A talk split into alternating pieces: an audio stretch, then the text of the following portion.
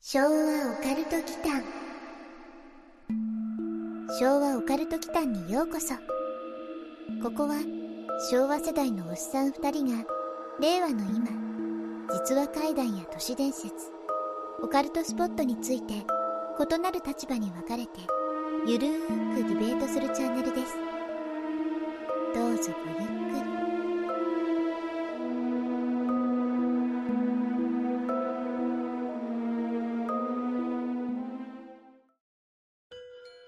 はい、皆さんこんばんは。こんばんは、えー、昭和オカルト期間のマサです。やすくんことやすです。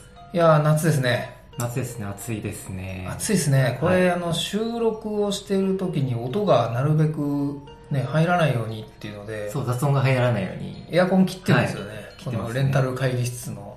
はい。めちゃめちゃ暑い ですね。これ時間が長くなればなるほど、あの、ヒットポイントが減っていくっていう仕様になってますね。ちょっと息苦しいんですよね。うん、なんか毒の沼地に足を踏み入れてる感じですね。だんだん減っていくみたいな感じになってますね。 これなんとかなんないですかね。まあもう音が入らないからしょうがないのか。うん、そうね。でもこれちょっと知りたいことがあって、はい。やっぱりあの他の、まあ僕が大体他のっていうと古典さんとかなんですけど、全 然設備とかも違うんであれなんですけど、はい。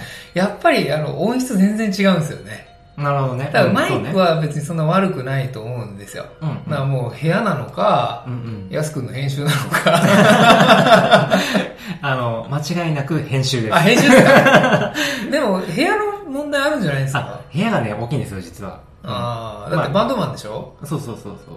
防音のあれとかでしょまあ、でもさ、言い訳にしたくないなと思って。あなるほどうん編集のせいにしとこう。あ、じゃあ 編集なんですね。じゃあ編集頑張ってくださいよ。さてさて、はいあの、そんな夏の暑い日の本日はい。なんですけれども、うんうんまあこれまたあの昭和オカルト期間っていうぐらいなんで、うんまあ、昭和世代には類戦崩壊のね、うん。あれをね、テーマにしたいと思ってます。類線崩壊うんって表現もま類線崩た、ちょっと古い感じですうるけど。さいですね。ニコニコ動画のハッシュみたいですか。うん。あれとは、なんだと思いますえー、そうですね。うん。昭和で、はいオカルトで、はい。類線崩壊。はい。ちょっとだいぶ大カテゴリーになっちゃいましたけど。うんはい。ジョージ・ロメロのゾンビとか、おやすくんにしてはいいの出ましたね。うんやすくんあれですかロメロゾンビが好きですかロメロゾンビが好お、きいいですね、僕もね、王道のロメロゾンビが好きなんですよ。やっぱりゆっくりね、動いてっていう、走ってく、全速力で走ってくるゾンビとかちょっと違うなと思ってるんで、うんうんうんうんうん。やっぱロメロのゾンビが好きなんですけど、うんでもね、ちょっと違うんですよね。違うか。うん、そこじゃないです。じゃあ、トイレの花子さん。うん 大陸ごと超えてきました ね。またなんかね、ピンポイントですね、学校であった怖い話っていう意味では、うん。実はね、やりたいんですよ。うんううん。ん。いつかね、このチャンネルがもう少し人気が出てきたらね、はい。企画とかで旧校舎を借り切ってとかやりたいんですよあ。ーみんなね、借り切れる旧校舎があるんですよ。へえう。ん。確か、群馬かどっかにあった気がするんですよね。うんうんうんそういうので、本当にやりたいんですけど、でもね、トイレの花子さんでもないんですうん。よ。ないんですうか、ん。それも違うってことは、じゃあ、スイカ人間とかですかね。スイカ人間スイカ人間。もしかしてあれですか加トちゃん、ケンちゃん、ご機嫌テレビのあれですかそうそうそう めっちゃ懐かしい。めっちゃ懐かしい。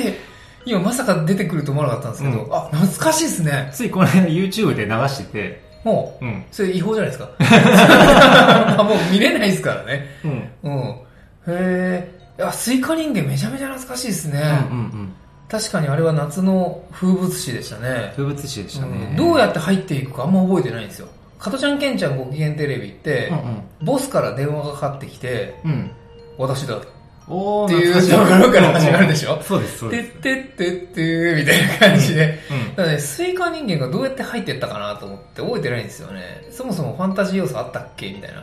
スイカ人間は、夏にスイカ食ってて、ああ、あの、志村けんさんがそう、あの、んすごい勢いで種ごと食べるっていう。まあまあ、そうですね。ゲートあるじゃないですうん伝統ですね。か。はい。うんあれはなんか、あの、格好が別に、加藤健以外でもやってた気がするんですけど、バカ殿でもやってた気がするし。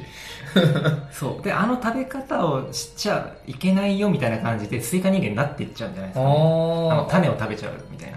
あ。あれ、でも、地味に怖かったですよね。うんうんうん本当に。うんなんかね、怖かった記憶があります。うんあの、かたちゃんけんちゃんで唯一ぐらいの恐怖会だった気がするんですけど。そうですねああ、なるほど。あれ、ちょっともう一回見たらテーマにできるのかな ?30 分持ちます持つかな、どうかな、まあ厳密には決めてないんですけどね。うんなるべく30分以上っていうことやってるんですけど、うんスイカ人間か。いや、懐かしいな。今言われて思い出しました。あの、でもハロウィンのくり抜きをあれ、スイカでやったような感じでしたよね。あ、そうそうそうそう。うんでもその反応を見ると、はいスイカ人間じゃない。あ、違います。ですよねうん今、ちょっとね、スイカ人間にしたかったと思ってるんですけど、 ちょっとあのね、ちょっと違うんですよね。違うんですうか、ん。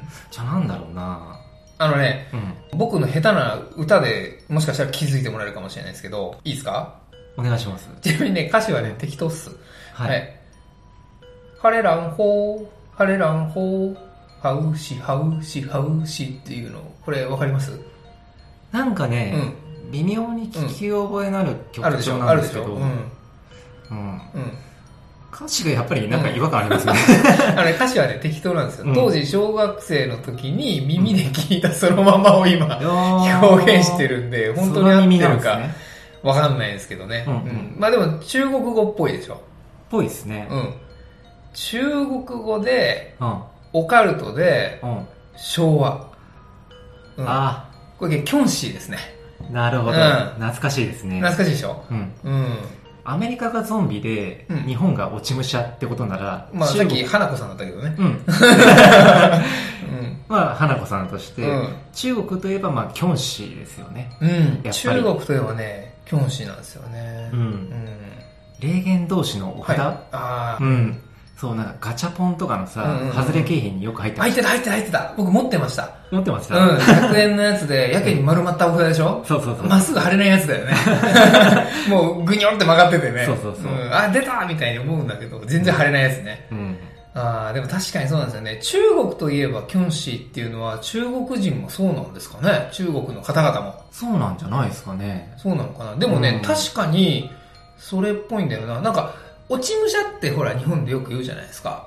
はい。でそれって要するに侍がよく戦国時代とかにね、うん。まあいろいろなところで合戦してるから、落ち武者の例がっていうので落ち武者じゃないですか。そうですね。で、も中国の方がその辺って実はより濃いんですよね。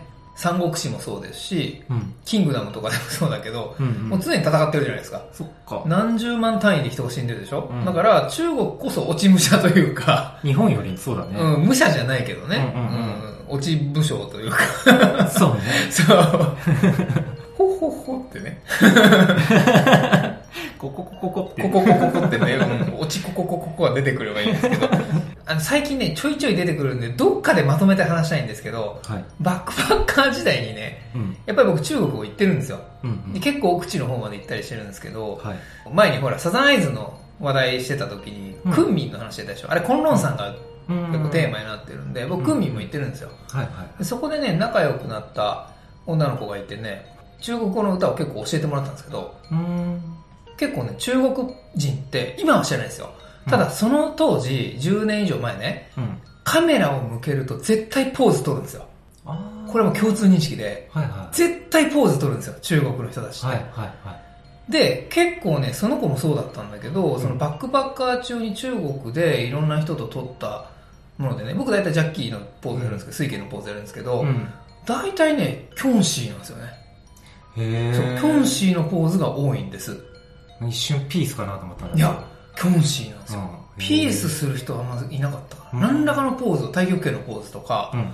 取るんですけど、キョンシーね、多かったなと思うんですよね。へえ、それだけ浸透してるってことなんですかね。多分ね。でもね、ヤス君のそのアメリカがとかに中国がとか、うん。でそのぶっ込み方なかなかいいっすね。あ、うんはい。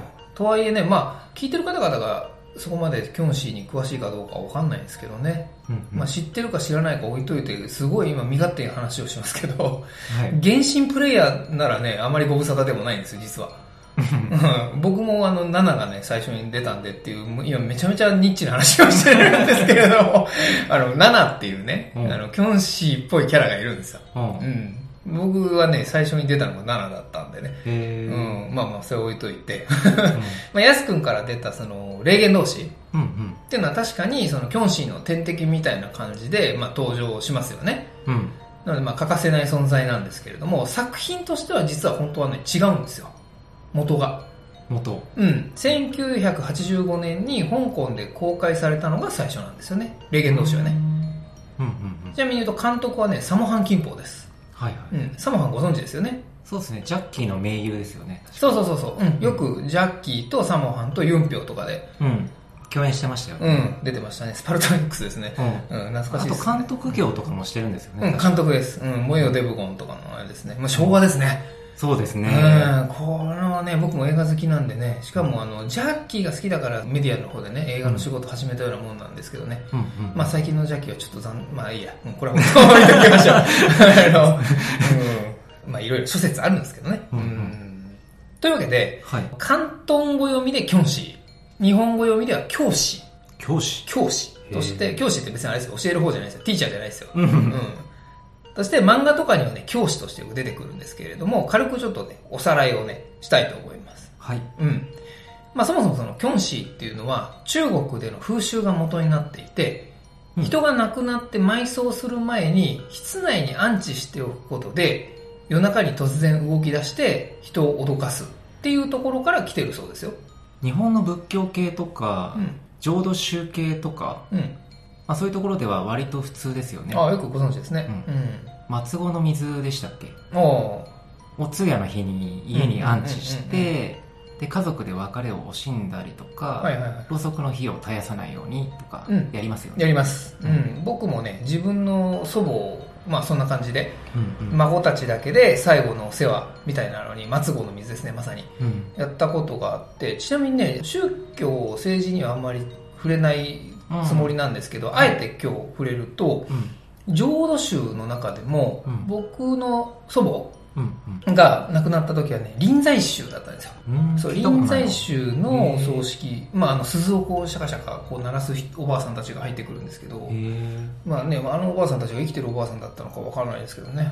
うん。だから、えちょっと怖いことさっと怖いこと言いましたね、だから臨済宗はそういうあれらしいんですよね。奥の間にね、うんおばあちゃん、まあ亡くなったね、ご遺体を寝かせて、うんまだ棺桶入ってないんですよ。うんうんうん、そのまんま寝かせて、ああ布団にねうん、そうそうそう、そんな感じ。白装束でね。うんで、たまに唇に水を指でね、濡しらしてあげるとかっていうのは、やってあげてって言われたんですよ。へだから根津の番ですよ。孫だけでみんなでう。んなので、まあ日本式だとほとんどキョンシーになっちゃうんですね。あでちなみにキョンシーの登場っていうのが結構古くってあはい明から清にかけての文学作品に結構出てきたらしいですよへでえこの間ドラえもんの回でやった最遊記やったじゃないですかはいまあその三蔵のね話に関してはあの古典さんとかを聞いてもらった方がいいのでそこは置いとくとして、まあ、最遊記にも実はそのキョンシーっていうのは出てくるんですよ、うんうんドラえもんの回つい最近でしたもんね、うん、つい最近ですね多分公開もつい最近だった気がします、うんはいパラレル最優記そでうすねパラレル最遊記今日はそのキョンシーについてディベートする感じなんですかねうん、あの、考察ではなくて、ディベートにしたいなと思うんですけど、はいそうですね、やすくん、あのキョンシーについてってどこら辺ぐらいまで知ってます、あの、知ってる部分だけでも述べてもらっていいですかね。あーキョンシー知識ですかそうです、そうです。手が前へ習い状態で、はいはいはい。前、ちょっとあの、向きがね、違うんですけどね。手の。手の向きそうそうそう。あ、だから分かって言ってるよね。うんうんうん前習いはさ、こああそういうことう、ねそうそう、手の向きがさ、うん、垂直というそかうそうそうそう。うん手は手のひらは下に向けてそうだよねうん、前へ習いするあ、う状ん、態そでうす、そうねそうそう。うんジャンプ移動が基本ですよねそうですね。うんぴょん基ぴょ本んぴょんうん基本ですね。うん孫悟飯がうんうん。ドラゴンボールのね、うんうん孫悟飯あがー子供の頃に被ってるような帽子を被って 通信中が載ってるやつね。うんこれ特徴ですよねあれ、あ、そうだね。うんうん。確かにそうですね。あと最大の特徴はう、ん。おでこにはい。お札貼ると動かなくなるとうんうんうん。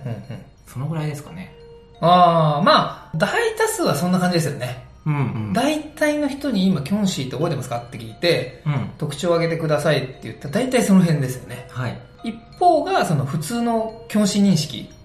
やすくんがねうんう。んやすくんが普通のキョンシー認識っていうことなんで、はい、まあ今回はディベートではあるんだけど、うん、割とね小学生みたいな軽いもので、こううんうんキョンシーは強いのかうん脅威なのかというテーマにしたいと思うんですよなるほど。う。ん、僕はね、説明側なんでね、うん。キョンシーの強さみたいな恐怖さっていうのをうん。語る側に回ります。強い、脅威っていうことは、あ、なるほど。はい。欧米のゾンビとかと比較してって感じですかね。そうですね、まあゾンビじゃなくてもいいんですけど、まあいろんなそういうモンスターとかクリーチャーとかと比較してくれればいいかなっていう感じですかね。なるほど。うん。スタンスは分かりました。はい。確かに小学生時代はキョンシーは、まあ、一気にブームうになって、ん、なりましたね。少し怖かったってのはありますうん。うんうね、んそうですね分かりました、はいでは自分は温泉側に回ってみるはいはので、最終的に怖いのか、うん脅威と思うのか、うん、安くってとこかとね。で、はい、進めさせてください。うん。フェアでしょはい。うん。 っていう、安くんはあんまりその一般的な知識なんだけれども、うんうん自分がどう思うかで決められるっていう。なるほど。わかりました。うん。昭和オカルト祈間ではまず、キョンシーの出現条件についてはい。っていうのをまず挙げていきたいと思います。まあ、基礎知識をね、うん。ここで入れたいと思うんですよ。はい。うん。まずね、何らかの事情によって、風水的に正しく埋葬されていないものうん。が人間にある三魂七魄のうちの魂がなくなって魄のみ持つものがキョンシーとなりますうん。いきなり難しい ね。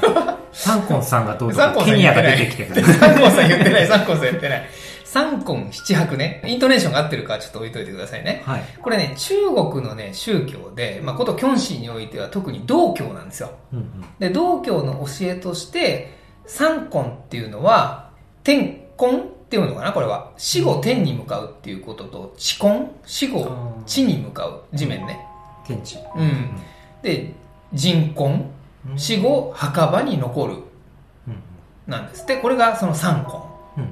三魂さんじゃないよ、うんうん。うん、で七白っていうのは喜び怒り悲しみ恐れ愛うん。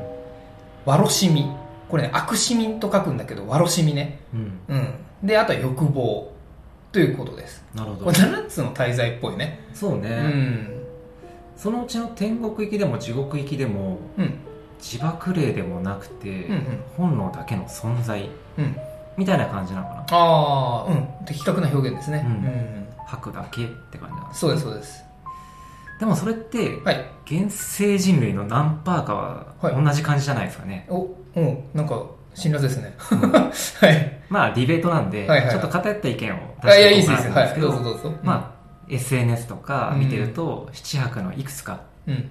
足りなさそうな人も多い気がします、コロナ禍でね。うん、余計に人心がこう、すさんでいますから、今。あ、それで、やすくんは人類の中でも、うん白が足りてないと。そうね、うん。そもそも教師じゃないかと。うん、ああ、なるほどね。ちょっとじゃあその出現条件まだあるんで続けていいですかはいお願いします、続けますね。何らかの事情によって、恨みやそねみによってこの世を去った者が死後、怨念を持つことによって、これまた教師になります。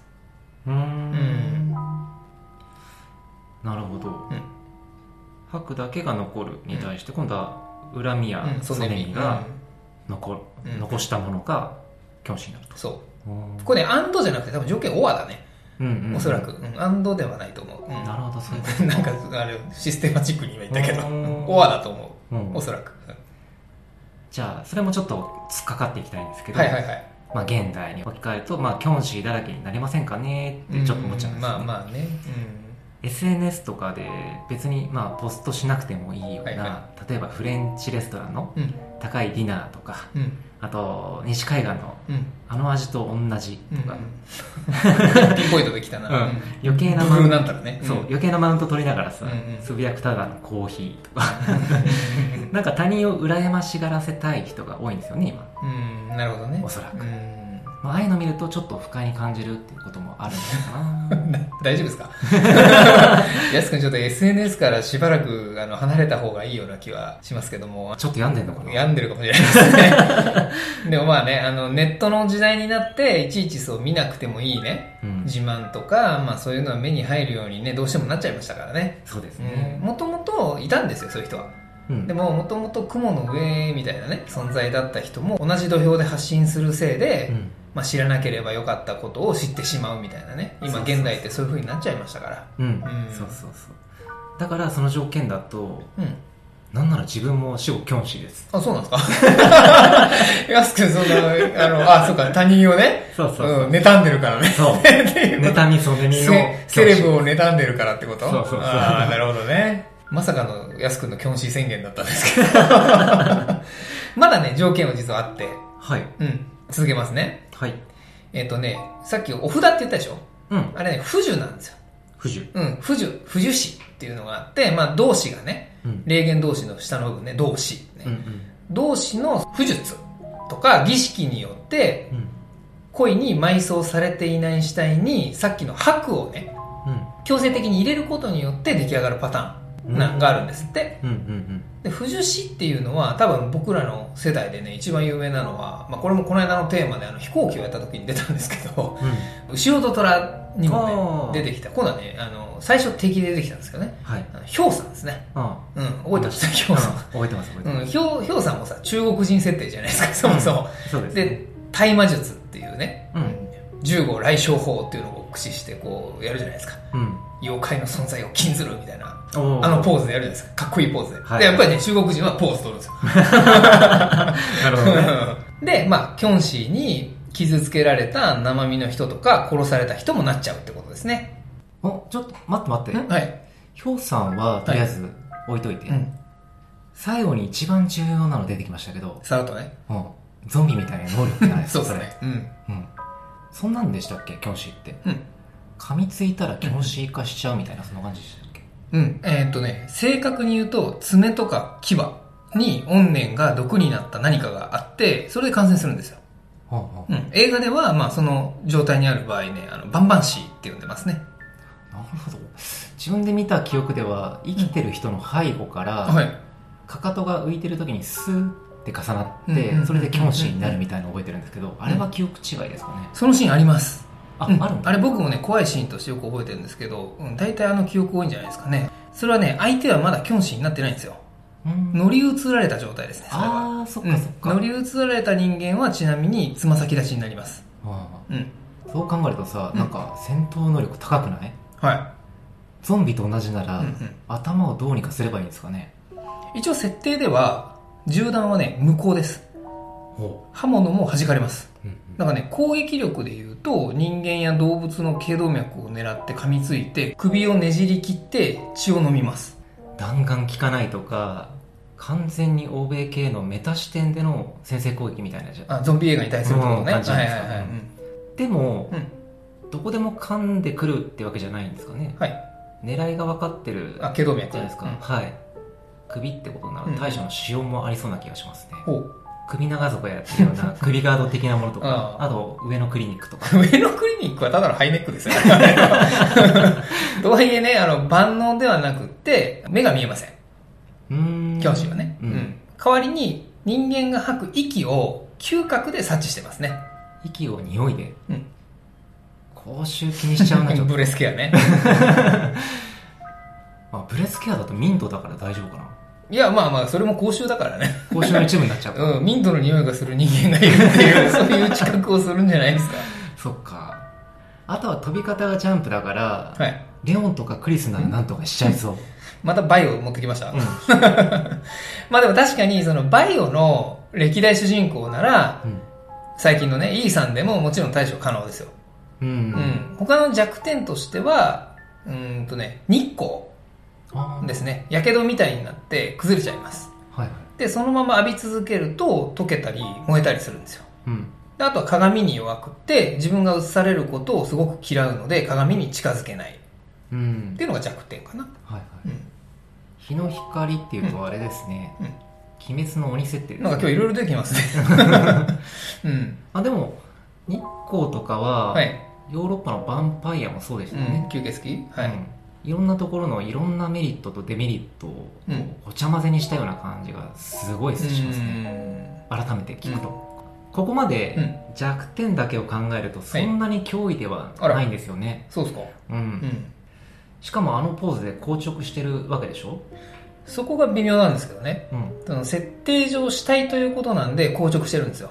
うんうんそのせいで、うん銃剣の類が効かないことになってるんですよ。要ははい硬いから。物理的に硬いから。 ああ、なるほどねただ時間とともに硬直が解けて硬直が解けた後は走ったり飛んだりできるようになるんです よ。うんあとね、言葉もね、覚えます。マジで。うん。あれか、バイオ的には、うん。タイラントみたいな、もうタイラント。うん、進化の方向かと思ったけど、はいはい。それ全然別の方向ですベねク。トルが違いますね、そうんもそも。うん。なら最初から教師になるなよっていう感じ。なんか人に戻っちゃってるそうっすね。飛ぶこと以外、 そうですよね。そうです。うん飛んでますから。うん、ちなみに僕みたいな一般人が対処する時っはいはいはい。ていうのはどうすればいいんですかねああ、よくあれですね、2ちゃんとかで、ゾンビが現れたらどうするみたいな、そ それ系の話 ですね。一般人がキョンシーに遭遇してどうするかって話。はいそうでいす、くつか対処法あって、うんさっき言ったように、吐く息を察知してるんで、うんひとまず息を止めれば気づかれないですね。ううんん、でも、口臭があると気づかれます ね。なるほど、うん。ブレスケアでもダメと、そうん、やはりニンニク封じとか、う。地味にこういう間接的なうん。うん。部分でいろんな国やあれこれのこうクリーチャーを意識してる感あがーすごいですよね確かにね。うんあとはね、あの、ゆで卵。うんとか蒸す前の生のもち米を噛まれたところにねこう当てれば毒を緩和できるっていう設定もあるんですよ、ああ中和剤的なそうそうへえその辺はなんか、うん中国の祭事的な食材に関係してそうなんでまあうんなんとも言えまなあいそうなんですよねなんかもち米はなんか縁起のいいものじゃなかったかな確か、うんそうですよね、まあではいよいよなんですけうど、んはいバイオ でいう、またバイオ、うん、クリスのようなうん、霊言同士とか、クリスはね霊言同士じゃないんですけど ねあのえっとね同士は強いですよ、うん ううん、ん、あの木剣と書いて木剣なんですけどああれ桃の木で作られてるんですけどねあはいあはあいい、う剣とかあのすごく清められたねうん銭お金ねうーんコインでこしらえた銭券と書いて銭券っていうのがあるんですけど、あああれで物理的にダメージが通ります。すごいね、ゲーマーみたいな言い方してるんですけ ど。はい。あ先見懐かしい懐かしいでしょ。ううんん。赤いひらひらあにつそういそうているそうです五円玉っぽいあれですよあねれです、あれです。うん、なんか横浜の中華街でうん大昔お土産で買ったような覚えがありまあす、ーなんなら飾ってるとこも多分ありますよ。ああそっか、物理ダメージ取るなんて最強じゃないですか、うん まあ、なんか、ゲームの話になってきて る。まあでも、あの、まちまちですね。うん、なんか霊、霊剣同士の霊力を高める効果があるんですって。あうーん。で、キョンシーにも、その、モンハンみたいにね、うんこう、肉質とかあるのかもしれないですね。うんうん、でキョンシー特化型で肉体を損壊させるための道術っていうのを使います霊剣同士はね、ああうん、 天敵どころかもうハンター、モンスターとハンターが揃ったね うんでおなじみのあとはフジュはいお札って言ってたやつですけど、うんフジュですね来あまれしたねを額にピトって貼ると、うんキョンシーの動きを封じるだけじゃなくてやすくん最初封じられるって言ったじゃないですかはいあれね操ってね他のキョンシーと戦わせたりすることもできるんですよ、まさかのうん、テイマー要素ですテねイマー出てきたか MMO とかでうんモンスターテーマが持つスキルですね、うんうんそれはそれね分かる人すごい少ないと思いますけど、うんはい霊言同士強 いぞですね。まあ僕の中でもって今当ててくるともうウルティマオンラインなん ですけど。なるほどね。懐かしいうん。まあ、あの札はね、あの、ちなみに、直名、随人、方名っていうふうに書かれてるんですよ。うーん漢字でね。うんううんん。まあ、意味としては、神にも等しい天使様。天使様っていうのは中国でおけるですね。だから日本で言うと陛下みたいな感じ。あうん、天使様の命令によって死後も従い生きているようになれみたいなそういう意味が書かれてるんですって、ーうん二十数年を経て、うん今ようやく意味を知った感あじあですね知りま した、うんうん黄色い紙にこう赤い文字だから、はい、なんか危険的 デンジャー的なねな危険が危ない的なことだと思って ましたドラえもんじゃんそれまああのね作品によって実は威力がね違ったりもするんですよ、うんうん、で他にもまあいろいろ攻撃手段っていうのはあってうんうんオンドリの血にキョンシーを退ける力があるので、うんまあ、その血を使ったりとか邪気を浄化する力を持つとされるフルーツのライチあとかあとは白血鏡って呼ばれる、まあ、鏡みたいな宝具とかねこういうのが結構あったりしますね、ーあーなんとなくこう、はい玩具メーカーの商売系を感じる部分もありますけど、うん大人の感想です ね、確かに同志が持ってたような気がするはい、持ってました、うんうそんだけ強ければ教師立場ないですよねんうんでもね防御面がね実は人間と同じなんですようんうん実際霊言同士の映画の中ではモンチョイっていう主役じゃないんだけど準主役級のメインの同士がいたんですけどその人が普通にね噛まれてキョンシーになっちゃいましたねあうーん、攻撃特化型なんだ、うん、そうですね、防御面で AT フェイルド的なうん。ものはななんいかいろいろ出てきますね。うんエヴァが出てきましたね。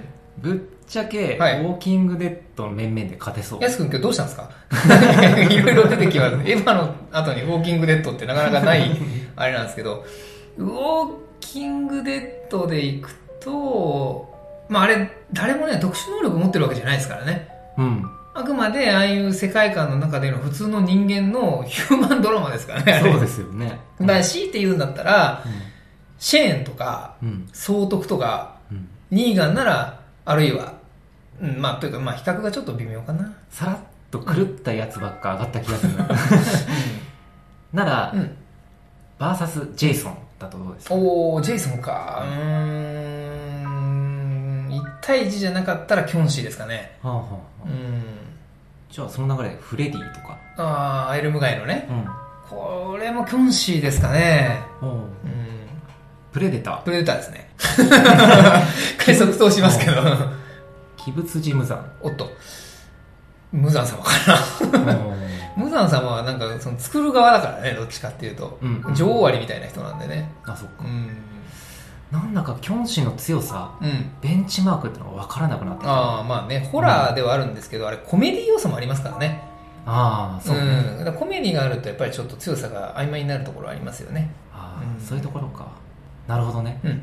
でも最初からこのテーマは割と負け戦かなっていうか、うん。まあ、子供の頃のトラウマもあって、まあ、あやすくんはのううんん教師はまあ怖いっていう意識がどっかにあるんですよね、あななのであ。うん。戦う手段があったとしても、うん三つ子の魂なんとやらでう、ん。やはり怖いものは怖いうん。おお。かな、認めましたね。うんまあ愛嬌があるだけまだマシですけどねまあ確かにね、キョンシーは愛嬌はありますよね。でもなんかやっぱり死体なんで、白塗りというか、うんね、白くなってるじゃないですか。だから死体が蘇ったあの格好でっていうのに怖さがあるんじゃないですか。そうねうん。あと、やすくんが最初にちょっと勘違いしてたけど、うん乗り移る時のお作法があるじゃないですか。あ、はいはあれがやっぱ怖いんですよね。い、怖いですねなんか、かかとを浮かすと、キョンシーに乗り移られるからって言って、うんみんなであの、ブームだった時に、うかんかとを浮かさない遊びをしませんでした。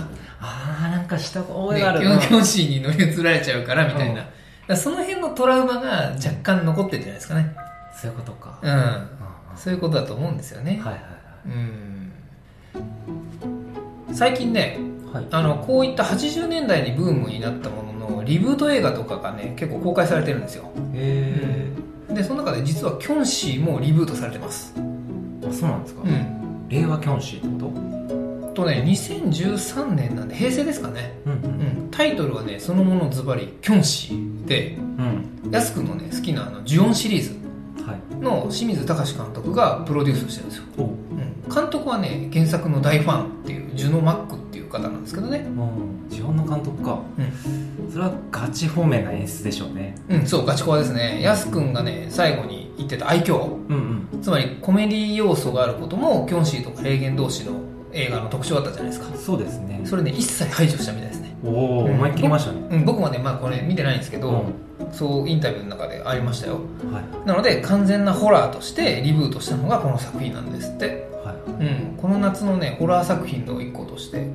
うぜひどうかなと思って、んちょうど暑くなってきたしうん、いいじゃないかもしれないですねうん、僕もねちょっとこれ知らなかったんでううんん見てみたいと思いますうんじゃあ今日ははいと思ったんですがはいあのシャレコアの朗読お願いしたくって、はいはうい、ん、キョンシー系でお願いしますはいはい昭和オカルト祈間シャレコは実体化半年ほど前飲みで知り合った女の子と付き合うことになったその子は霊感強いらしくて幽霊がしょっちゅう見えるらしい半信半疑でいろんな話聞いてたけどまあ自分は見えないし特に真剣にもなってなかったある日うちに来た時彼女が、ごめん、連れてきちゃった。塩あるとか言うので、さすがに、君は悪いこと言うなよ。とか思いながら、味塩を渡した。彼女はそれを自分や俺、そんでそこら中にパッパと巻いて、そしてあまり家にいると、いつくかもしれないからと、外出することにした。彼女曰く、レイは途中でどっかに行ったそうで、その後はいつものデートで、最後は俺ん家にお泊まりすることになった。やること終わってぐっすり寝てたら、いきなり、ガシャンって、音で飛び起きた。俺の部屋には全身鏡があったのだが、彼女が椅子でそれを叩き割った音だった。最初何が起こったかわからず、どうしたのって聞くと、鏡からこっちに来ようとしたの。という。何でも今日ついてきた霊は、実はずっとついてきていて、俺に心配かけまいと、夜どうにかするつもりだったが、うまくいかず、そうこうしてるうちに鏡で実体化しようとしたので、鏡もろとも霊を葬った。という。周りを見ると、なんかキョンシーの額に貼るような札やら、数珠、塩がそこら中にぶちまけられていて、味塩の空瓶が一つ転がっていた。霊がついてきていて、実体化しようとしていたことより、俺は彼女が怖くて、その事件から3日で別れてしまった。昭和オカルト祈間キョンシーのシャレコアは、中国じゃないと、まあ、さすがにないですよね。そう。黒髪のワンピースとか、落ち武者が日本式だからうん、安くん、落ち虫は好きだね。 中国だとやっぱり目撃される例もキョンシー風なのかな、うんまあ、最初に話しましたね、うんキングダム系のあれもあって、武士が日本より多かったはずなのにって話ですよね。そうそうそうまあね、まあ最近ネットフリックスでね、中国のホラー映画っていうのも結構あるんですよ。うんうんだからね、まあ、そこで出てくる例とか見てると、キョンシー的ではないんですよね。へえうん、どっちかいうと日本式の貞子とかね、ああいうのに近いかなと思いますけどねあ。向こうは人口も多いから霊人口も比例して多そうですようん、ね、うん、なんか霊人口っていうパワーワードが出てきました けど。さて、この話は、霊感のある彼女がガチすぎたっていう話なんですけど、うんそのキョンシーのくだりがよくわからないですね。鏡から出て実体化しようとしていたうん割ったらキョンシーが額に貼るようなお札とかが、うん。まあ、ぶちまけられていたっていう状態ですようね、ん。これね、スタンドのね、満員ザ未来による攻撃かもしれなくてっていう、ジョジョ話で盛り上がれる相手ではないっていうのは分かってるんで、そこは割愛するので募集します。 そうして、やすくんこれね、多分なんだけど、はい突如出現したものっていうふうに思ってると思うんですけど、うん多分違いますよ、これ。あ違うんだ、うん、これね、この彼女さんがね、普段からね、持ち歩いてる除霊グッズっていうことだと思います。あそういうことかおそらく。なんかか割れた鏡の裏に貼ってあったのかなとかああ。あの実体化したキョンシーの額に貼ってあったのかなとうんうんかうんうん思ったんですけど、違うんですね多分ね、違います。除霊グッズの位置づけですねうん。ああそれで数珠とか塩とかがあるのねうん。でも塩だけ味塩なんです それ僕も思い ました。多分ね、ダメージが足りなかったんですよ。うああ、ん。おそらく火力が足りて なくて。なんかもうゲームの話ばっかりやな。まあ、彼氏の味塩を使ったんですよ、それで。ああ、うん。やすくん、こういう除霊グッズって持ち歩いてますそうですね月並みに、まあ、お守りなんですけど、うんうん神社とかで買う、うんうん買うっていうか、まあ、自分で買わないんで、うんまあ、家族が持たせてくれたら持ってるって感じで、あ有効期限が1年とかじゃないですかあ。はいはい。で、まあ、気づくと神社に返してるんでああ、お焚き上げねま。あそう、お焚き上げした後は丸腰ですうん。なるほど。マサはあ、でも、僕もやすくんと一緒で、はい、お正月に初詣した神社で買うお守りうんうんぐらいですかね。うんまあ、その神社はだいぶ選んでるんですけど、うんでも割と隠れ的にそういうの持ってる人っているみたいですよ。